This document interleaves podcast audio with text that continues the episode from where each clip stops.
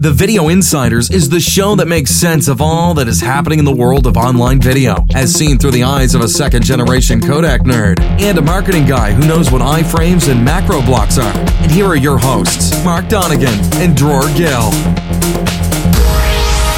Well, welcome back to the Video Insiders. Dror, it's always great to be uh, hosting this show with you. How are you doing today? I'm doing great, Mark. Uh, it's absolutely fabulous to have you as my co-host. And how are you doing? You know, we're having great fun with this. Um, eh, can you believe that we're almost up to 30 episodes? Wow, 30 episodes. And I think uh, very uh, shortly we're going to celebrate uh, one year to the establishment of this uh, podcast. Yeah, right. You know, it's incredible because I can remember when we were talking about doing this, and you know, we had uh, grand plans like, "Hey, we'll do a weekly show," and then it's like, "Well, that's probably a little too ambitious, so maybe we'll do maybe we'll do a bi-weekly show, you know, every two weeks," and then it's like well, you know, maybe we could shoot for every three or four weeks. yeah, but if, if it's thirty and, episodes in a year, it's it's uh, you know biweekly. uh, you know, around usually uh, major trade shows, um, you know, where we kind of lose, you know, three or four weeks, sometimes five weeks. So you know, if you kind of take all that out, we're almost at a weekly show. So yeah, and now it, we have it, a bunch of them uh, to record in the next few days. Oh, we do. We do. We do. And uh, and actually, we were just uh, back from uh, Which was an uh, excellent event. Demux was an incredible conference, and for our listeners who were at Demux, then you know exactly uh, what we are referring to. Uh, Beamr was a, a sponsor. We're very proud to be to be sponsoring that event. Um, it's really amazing uh, what is developed out of what was a meetup. Yeah, and uh, yeah, now I think people, and now how much? How many? Yeah, seven hundred. Seven hundred and fifty, I think, was wow. the final count. In fact, I think only the the, the fire marshal basically shut down. I mean, you know, they probably could have fit another 100, 150 people in there who wanted to yeah. attend, but just you know, literally, literally, you know, for safety reasons, they couldn't. And all really high quality talks, very technical, very focused. Uh, no marketing pitches. You know, all about video technology, delivery, compression, uh, quality evaluation, a lot of interesting stuff. And uh, in the next few weeks, we're going uh, to bring you some of the best highlights of Demux right here on the podcast, right, Mark? Absolutely, yeah. We have uh, two of the speakers confirmed, and uh, and I know we have at least another oh, I think three or four that, you know, we're just trying to find times to, uh, you know, to record with. So, yeah, we have an awesome season coming up. Well, Dror, we have another awesome interview, and let's just jump right in. Uh, today, we are talking to Johan Danckwardt with IP Only, and we have an amazing discussion about what is happening with CDN in the Nordics. So, welcome, Johan. Thank you very much. I'm very happy to join your podcast. Well, it's great to have you. Why don't you uh, start and tell us a little bit of history? Um, you know, g- give us a preview of, of who you are and um, uh, tell us about IP Only. Sure. Uh, my name is Johan Danckwardt. I'm uh, heading the uh, CDN team within IP Only. IP Only is a uh, traditional uh, operator uh, in in the Nordics, uh, operating in, in Sweden, Norway, Finland, and Denmark. I've been in this business since 2012 and entered the business when when uh, some of the international players uh, entered the Nordics. Um, the the uh, CDN part of IP only comes from a company that was acquired by IP Only uh, and started the business in 1999. So we have been uh, uh, part of this uh, business for quite some time when it comes to streaming and, and have passed through you know all the different streaming protocols uh, with uh, RealNetworks and QuickTime and Windows Media and RTMP streaming and, and nowadays HTTP streaming. So it's been quite a journey. Um, been uh, helping uh, broadcasters in the Nordic and, and OTT services to to dis- distribute their content to the, the Nordic audience. Yeah, it's really interesting. We were talking uh, before we started recording about how the Nordics have um, has really been a, a, a bit of a, uh, a test bed is probably a, a, too much of a simple way to to put it, but um, you know how even uh, uh, major U.S. Um, direct to consumer streaming services have you know started in the Nordics in terms of international expansion. Um, and so the Nordics has been a, a pretty key international market um, uh, for sure. Yes, I agree and and uh, it's been uh, uh, like uh, traditionally all uh, the public broadcasters have always have a really strong position. They still do. Uh, but then back in 2012 netflix and, and hbo entered the nordic market probably because of quite easy with good infrastructure. But it was quite a, quite a race uh, back then in 2012, and, and uh, you know streaming volumes really took off uh, that year. And actually, I think um, um, Nordics was uh, the second region they entered in Europe. They they started with UK uh, and Ireland, and then uh, and then the Nordics. So it was kind of one of the first territories in in Europe um, after Netflix expanded uh, from the US to Canada and, and Latin America. Uh, what do you think is the reason that uh, uh Uh, this region was uh, selected uh, so early for um, for launching these type of services? I would guess that it is because of, of uh, uh, that we have really good infrastructure in the Nordics. we have we have a history of, of good infrastructure companies and, and, and telco tradition with uh, like Ericsson and Nokia. So I would guess that that's one of the reasons because then, then you would have the opportunity to reach uh, a big big audience uh, uh, without any you know issues when it comes to networks. Right. You want you want to have good bandwidth, and we'll discuss that in a minute. Uh, but when one of those um, players enters the market you know it's it's a content play Some, suddenly you have uh, new content uh, available um, those uh, original content by netflix and hbo as well as all of the licensed content it's suddenly available for you know relatively cheap price compared to uh, like msos or telcos who sell you, you know, a large bundle of channels and uh, and and vod content. Uh, so i assume this um, um, you know this the, the, the fact that uh, these players are entering the market is causing some has, has caused some changes uh, at that period in in uh, 2012 what were you noticing at, at ip only uh, when they were entering uh, the market in terms of demand? I mean uh, first you know 2012 it really took off when it comes to, to people adopting to these you know OTT uh, services, and it you know the the, the, the growing numbers it was quite steep. We already had you know local services like Viaplay and some others, but but my feeling was that they really took off. But that also set uh, demand on the the uh, the public broadcasters to really produce uh, good content as well. They did before, but now it's even if they want to keep their viewers, they need to, to produce high quality quality content as well, and not only buy it from from the uh, different studios. And, and we really saw that that uh, some broadcasters really put an effort in in trying to keep their audience. Um, like in NRK, they they, they um, it was uh, after 2012, but they started a series called uh, Skam uh, that was targeted for, for a younger audience, but that was to, to try to to uh, uh, get them to use the, the uh, NRK Play services instead of them using the Netflix or the HBO or or YouTube, and that was really successful when they they put that effort. And when you talk about public broadcasters, what infrastructure were they using? Was that over the air or cable or satellite?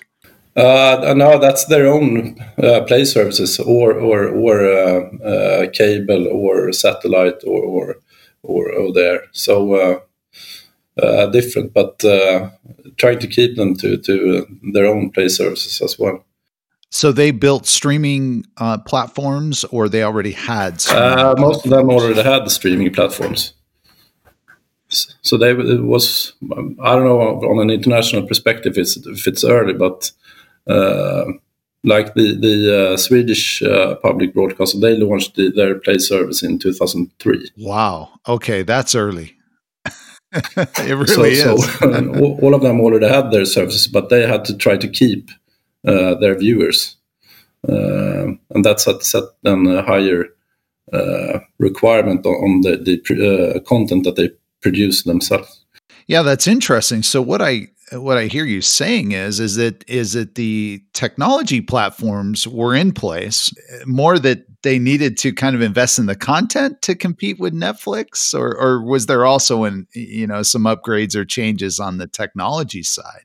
I mean, uh, probably on the technology side as well, because uh, you know suddenly uh, you had to be on on uh, multiple platforms in another fashion than than before Netflix entered.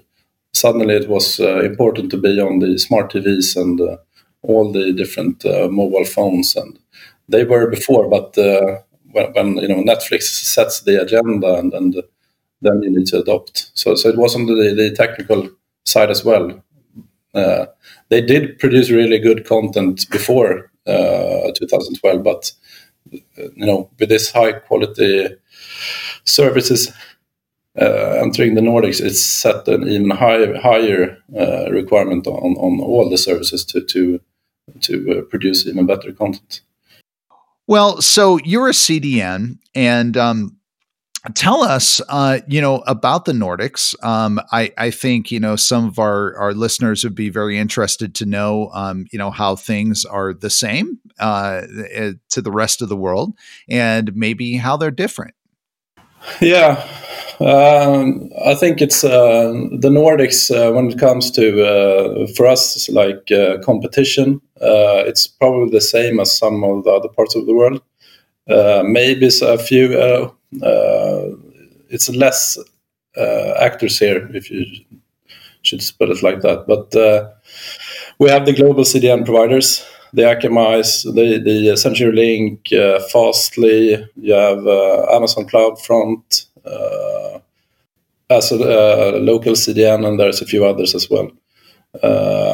so it's um, but the, the I guess the difference, or you have probably the same problem in other parts of the world as well. But uh, even though we're like 25, 27 million, something like that in the Nordics, uh, some parts are, are, you know, the distance between each household could be huge, uh, which is is um, uh, it's a problem and it sets uh, uh, tough requirements on the the operators in, in the Nordics. And so, does the Swedish government um, give any sort of, um, uh, you know, I'll say like reprieve, since you do have such a large geographical area to cover, if someone happens to be very remote? Yeah, they know the, the, uh, when it comes to Swedish Sweden, the Swedish government has set uh, broadband targets uh, that that is quite, uh, I would say, quite aggressive that 95% of all households next year should have at least a 100 megabit connection. Wow, 95%. Yeah. Yes. And so that's also, you know, there's been a race uh, building all this infrastructure with with all the major operators uh, operators here in in, in uh, Sweden. Uh, so it's uh, uh, been a tight race. But then by tw- 2025, 98 of all households uh, should have at least uh, one gigabit uh, of broadband uh, bandwidth. Wow, that's even uh, much more amazing. 98% at one gigabit. Wow. That's that's a lot, and one 1.9 percent should have a 100 megabit, and 0.1 percent should have at least 30 megabit uh, bandwidth. So basically, they say that all should have the possibility to stream high quality content. And is this all wired, or maybe the 30 megabits for the 0.1% can be through some backup mechanism through 5G, for example? Yeah, absolutely. Uh, it's it's uh, probably impossible to do uh, through wire uh, in in you know all areas because of uh, uh, geographical region. It could be a lot of you know mountains. Uh, so it will be uh, using different systems for sure. It's it's really uh, you know amazing level of of uh, of connectivity uh, for such a you know small region in terms of population, but large in area and very diverse in um, in geography. And and I believe that for exactly the same reason, um, the cellular technology was uh, was pioneered in the Nordic region, if I remember correctly. Um, deployments there uh, were ahead of uh, the rest of the world. You know, just because um, the wired infrastructure was lagging behind uh, due to all those uh, constraints. Um, and, uh, and and I believe th- this was the reason why in, in the late '90s there was like um, the, the you could say the king of, of mobile connectivity was Nokia. They were yeah. ruling the device market, and uh, and and they're from Finland. And maybe uh, Ericsson was uh, the queen, and they're from Sweden.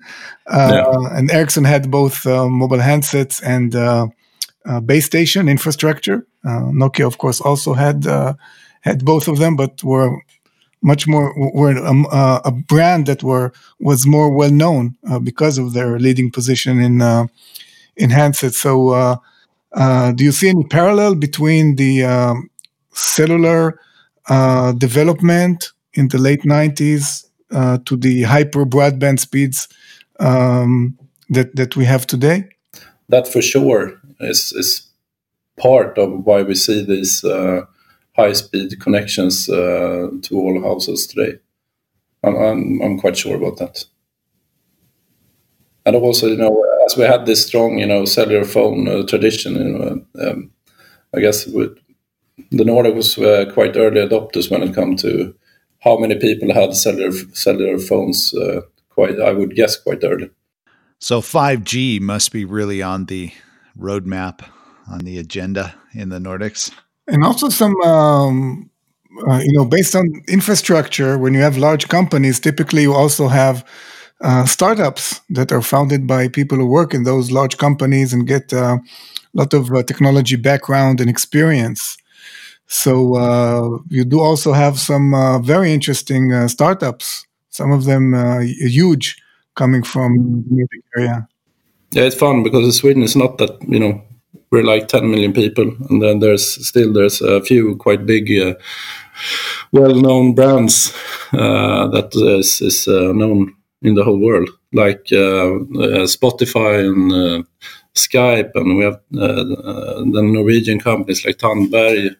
We have Edgeware from from Sweden as well, and Net Insight, and right, and also peer-to-peer technologies. I think both for music and for video and and also for calls. I think the the, the origin of the name Skype is from Skype peer to peer. Yeah, exactly.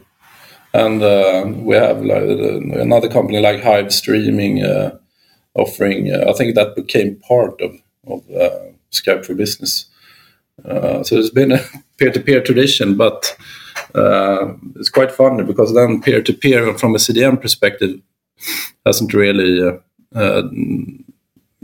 yeah, we haven't adopted that because because of this high quality uh, infrastructure. We haven't seen the need. Uh, you might see the need within uh, organization or companies just to, to uh, ease the load on, on, on the network, but uh, peer-to-peer technologies, I, I, I guess it's more more common to use it on in other areas of the world where you don't have the, the, this uh, infrastructure. Yeah, that's a good insight. So, Johan, what what technologies are you tracking and are you most excited about uh, at the moment? Uh, you know the, the, you know the hot topics that have been going on, going on for years. See what happens with the low latency streaming. Uh, I would guess that uh, this year has been quite calm, but it's you know hasn't been in a, in a big uh, sport events this year.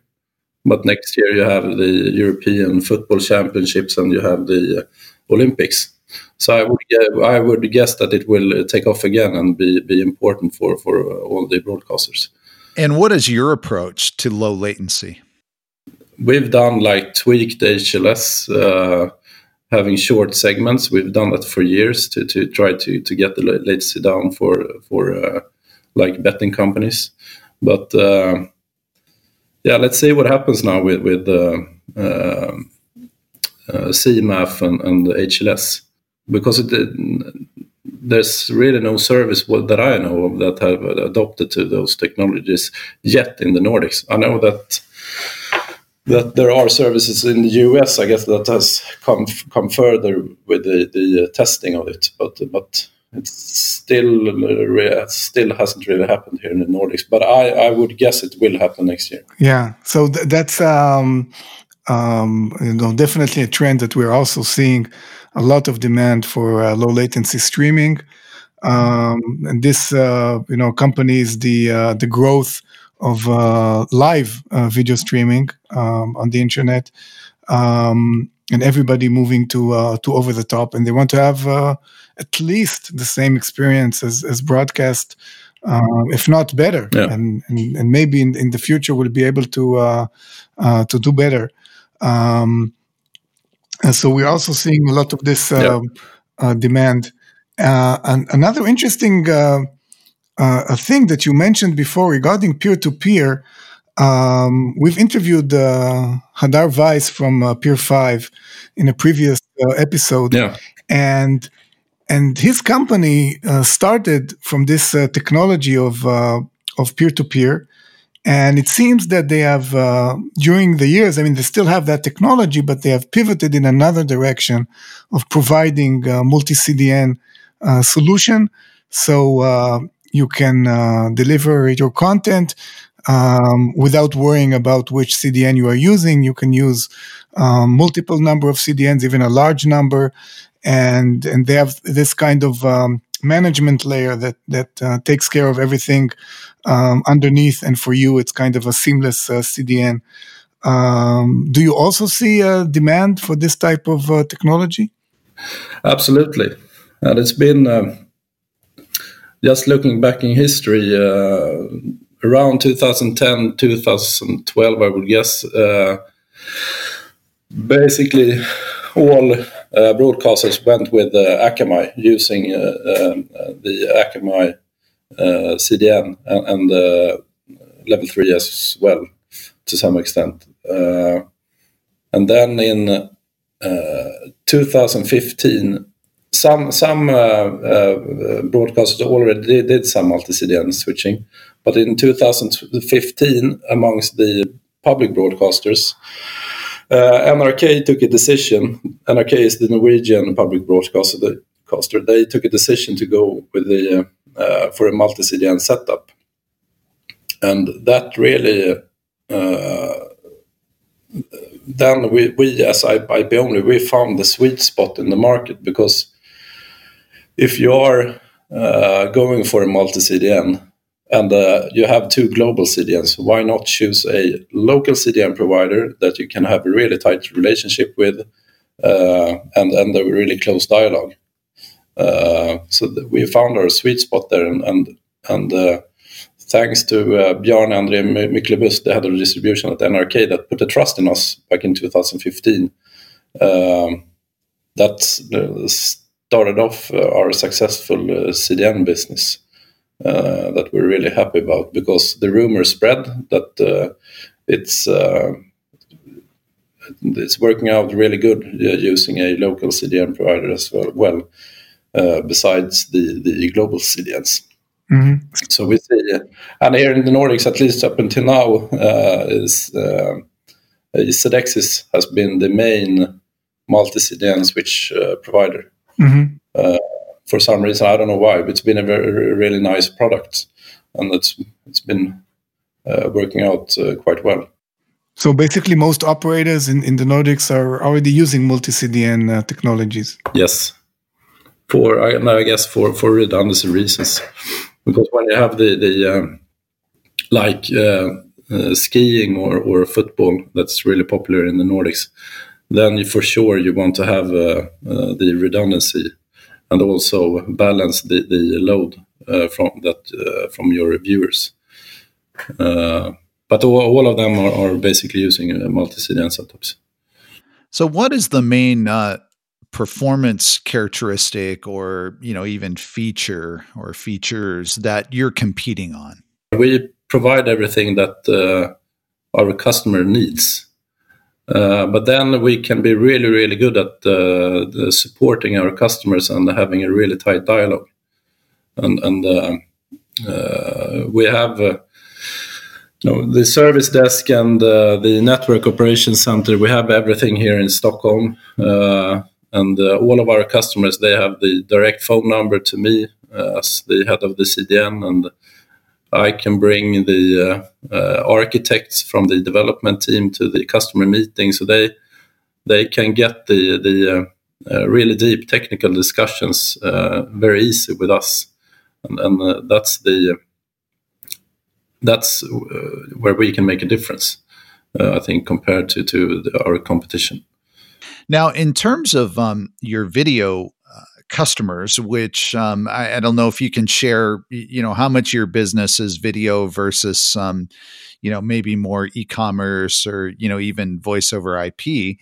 Um, are you able to share the split of that traffic or even ballparks? Uh, the uh, uh we do uh, like uh, web acceleration as well, yeah. but uh, the main focus for us has been video and audio streaming. Yes, got it. Uh, and uh, it's been a, a the, uh, the it's been a video and audio centric CDN, and that's been the big focus. But we do web acceleration as well, and are really happy about that products as well. So for your for your video um, customers, are are they taking care of the encoding, and then you are distributing, or are you you know providing some of those encoding services as well, or transcoding services? Uh, we we uh, we develop the uh, CDN uh, in our uh, uh, development team, but we do develop the origin services as well. but everything that we develop is is modular, so our customers can choose whatever they they want to use. So for some customers, we do, you know, the full blown ingest of live and on demand uh, live and on demand encoding. It might be DRM, uh, and we do the CDN distribution.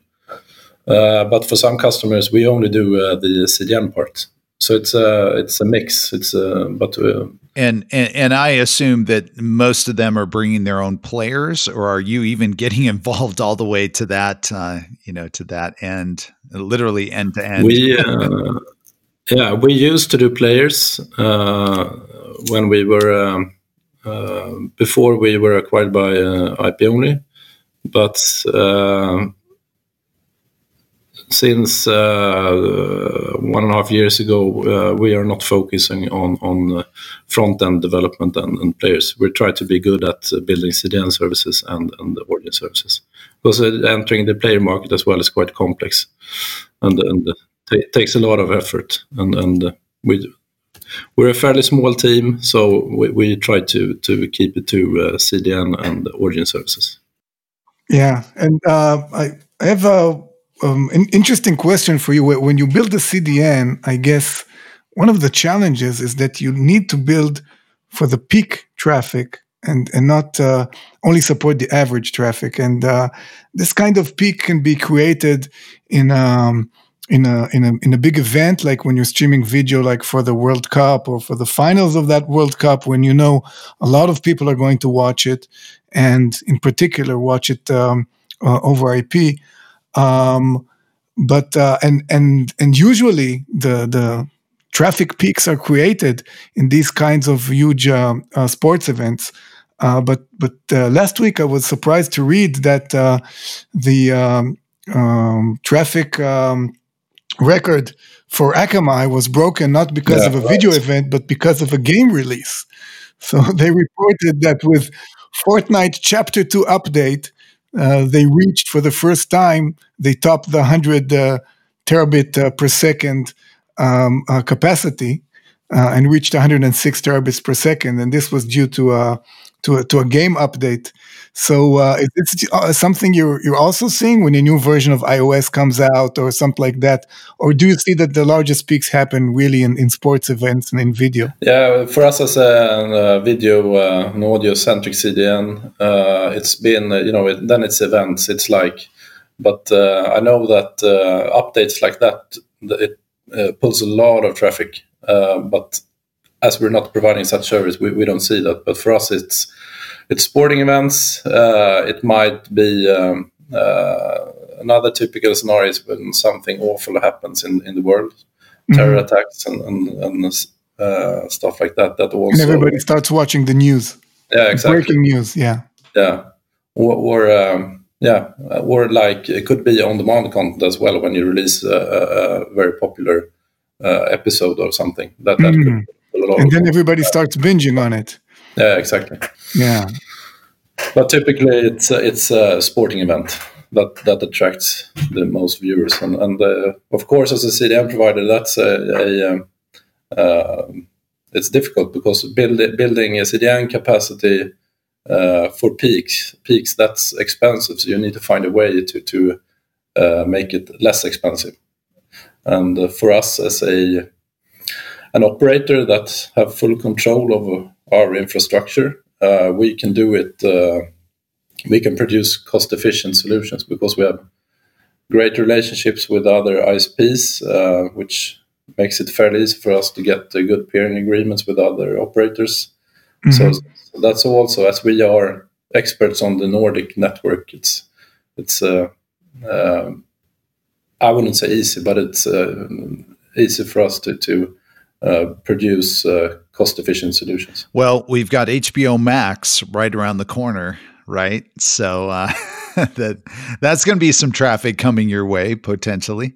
I mean, I don't know. Actually, I, I don't know if they're initially uh, launching in the Nordics or what the timing is, and may, maybe you you probably can't comment if, if you know. But uh, I can't, and I actually don't know. But then you have the uh, uh Disney Plus, and you have uh, Apple TV Apple Plus. Coming in, yes. Yeah, and that's like uh, yeah. Friday, isn't it? Yeah, I think so. Yeah, yeah. I think so. Yeah, yeah. Yeah, yeah and Disney.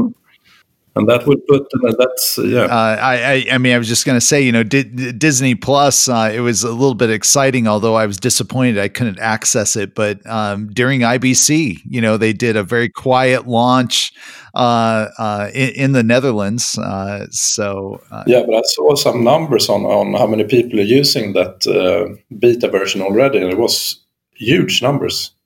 Yeah, I think uh, you know. I think at the end of the day, the consumer uh, wins big time in all with all this competition. Uh, you know, there's just it, the bar is going to be raised, like you say, on on the quality of content um, that services need to produce. Obviously, um, the actual service quality, whether that's you know literally video quality or just you know reliability of streaming, reduced buffering, just just all the elements that go into it um, you know the bar is raising across the board. And and you know there is going to be at least a, a, period of time where price competition is going to be so intense that these services are going to be quite um, affordable you know for most people. And you know i i think it's going to be awesome now. Yeah. Yeah. And and and even the fact that you can build your own bundle and you don't need to buy like you know hundreds of channels from a single providers and pay hundreds of dollars for that. You can build you know take a disney take an apple take an hbo whatever you like uh, and and stop and start those services whenever you want and you know things like DAZN for for sports. Um, you, you really have a lot of uh, flexibility there. So it's obvious in the future that we're going to see more video more content more choices. It will be more affordable um, and and you know for you as a CDN, more video flowing over the network is is great. You can sell more capacity. Um, what, what's really interesting to me as as you look into the future, I mean, you, you talk about uh, again, and this is an amazing number. I have to repeat it: 2025, 98% of the uh, population is going to have one gigabit per second connectivity, and I'm wondering what are they going to fill this pipe with? Um, is it video? Is it virtual reality? Is it uh, It's, I, I don't know what. You know? if you have four or five devices in your it's house, four TVs in a house streaming 8K all simultaneously. okay, okay, that's that's uh yeah, that's still around 300 megabits, but no, and then you need some overhead for fluctuations in bandwidth. yeah, but it's a real, you know, one gigabit is uh, that's a lot. and and uh, no, I think it's awesome. But let's see, you know, it could be, uh, you know, uh, these gaming ser- online gaming services coming on will will require mm-hmm. a lot of bandwidth. Uh, uh, as I said, 8K, but it feels like 8K is will take some time before it happens. As but is 4K happening in the Nordics in in in a yeah, meaningful in some way? way? But really, you know, um, it's uh, at least what I see. It's not huge. It's not all uh, services that have uh, 4K yet, so it takes time for uh, everyone adopts. Right, 8K will take time. I mean, it's it's nice today for demos and. Uh, yeah there will be a channel at the Olympics, but other than that, you know, people still need to get used to 4K first and getting enough content in 4K and, uh, you know, seeing the difference from HD as you get better and better TVs and they're larger, then you really need those 4K, um, um, you know, uh, signals or, you know, 8 megapixel uh, uh frames. But uh, to go to um, 8K and 32 megapixels, uh, uh, you know, uh, uh, I think obviously it's still more a push of the technology than than a pull from. Uh, from consumers. Yes. Well, Johan, this has uh, really been a great discussion, and I appreciate you uh, coming on today and sharing with us and all of the listeners um, what's happening in the Nordics. And I'm sure you'll you'll keep us abreast of new developments. And you know, thank you again for uh, coming on the show. Yeah, thank you for having me. It was really fun. Great. Thank you very much, really. Thank you for listening to the Video Insiders Podcast, a production of Beamr Limited. To begin using Beamr's codecs today, go to beamr.com forward slash free to receive up to 100 hours of no cost HEVC and H.264 transcoding every month.